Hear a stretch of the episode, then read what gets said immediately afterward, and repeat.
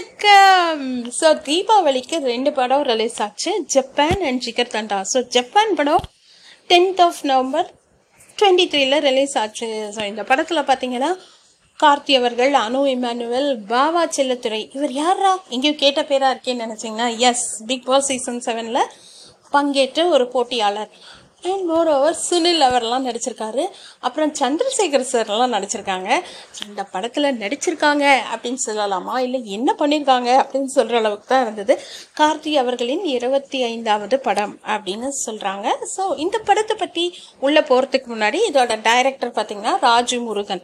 அவர் வந்து நிறைய நிறைய படங்கள் எடுத்திருக்காரு. என்ன மாதிரி படம் அப்படின்னு பார்த்தீங்கன்னா மெஹந்தி சர்க்கஸ் குக்கு தோழா இந்த மாதிரி நிறைய நிறைய சொல்லிக்கிட்டே போகலாம்.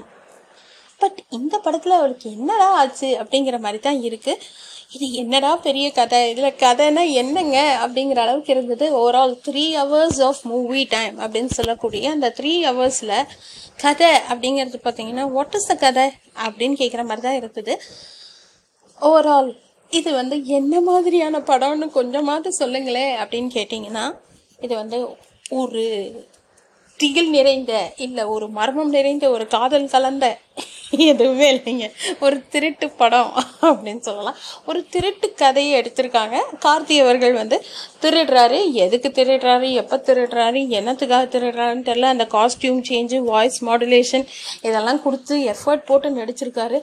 பட் என்னடா எஃபர்ட்டுக்கு தகுந்த அந்த ஒரு இம்பேக்ட் இருக்குமா அப்படின்னு கேட்டிங்கன்னா இருக்காது அப்படின்னு தான் சொல்லணும். பட் இதில் ஓவரால் யார் ரொம்ப நல்லா பண்ணியிருக்காங்க அப்படின்னு பார்த்தீங்கன்னா ஜிவி பிரகாஷ் அவர்களின் இசை. பாட்டெல்லாம் ஓஹோ ஆகான் இருக்கா அப்படின்னு கேட்டிங்கன்னா அதெல்லாம் இல்லைங்க. பட் பாட்டு மியூசிக் இதெல்லாம் நல்லா இருக்கு. அனு இமானுவல் என்னப்பா பண்ணுறாங்க தெரியலைங்க. ஸோ இது இதுதான் வந்து ஜப்பான் மூவியோட ரிவ்யூவாக இருக்குது out of five one point five star கொடுக்கலாமா அப்படின்னா சரி போயிட்டு போதுப்பா அப்படிங்கிற அளவுக்கு ஒன் பாயிண்ட் ஃபைவ் ஸ்டார் கொடுக்கலாம். பட் ஒன் ஆஃப் த சூரமொக்க மூவி ஆஃப் ரெண்டாயிரத்தி இருபத்தி மூணு அப்படின்னா ஜப்பான் அப்படின்னு சொல்லலாம்.